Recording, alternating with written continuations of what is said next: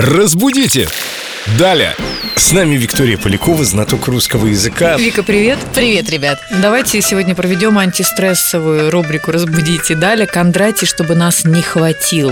Давайте как-то вот обойдемся без этого. Есть такое выражение «Кондратий хватит». И нас просят объяснить, а что оно означает и вообще откуда оно взялось. И вообще, кто такой Кондратий? Почему он всех хватает? Интуитивно я понимаю, как это происходит.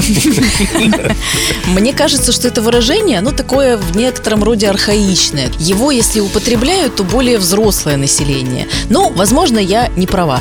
История этого выражения уходит к Петру Первому. Был такой Кондратий Булавин, который возглавил Булавинское восстание.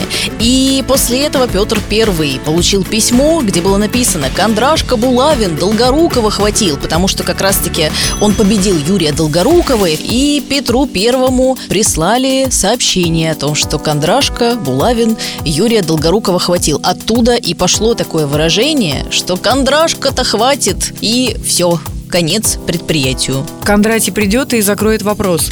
Ну, вопросов уже после этого не останется, скажем так. Ну, сегодня это больше применяется в медицинском смысле. Кондратий хватит.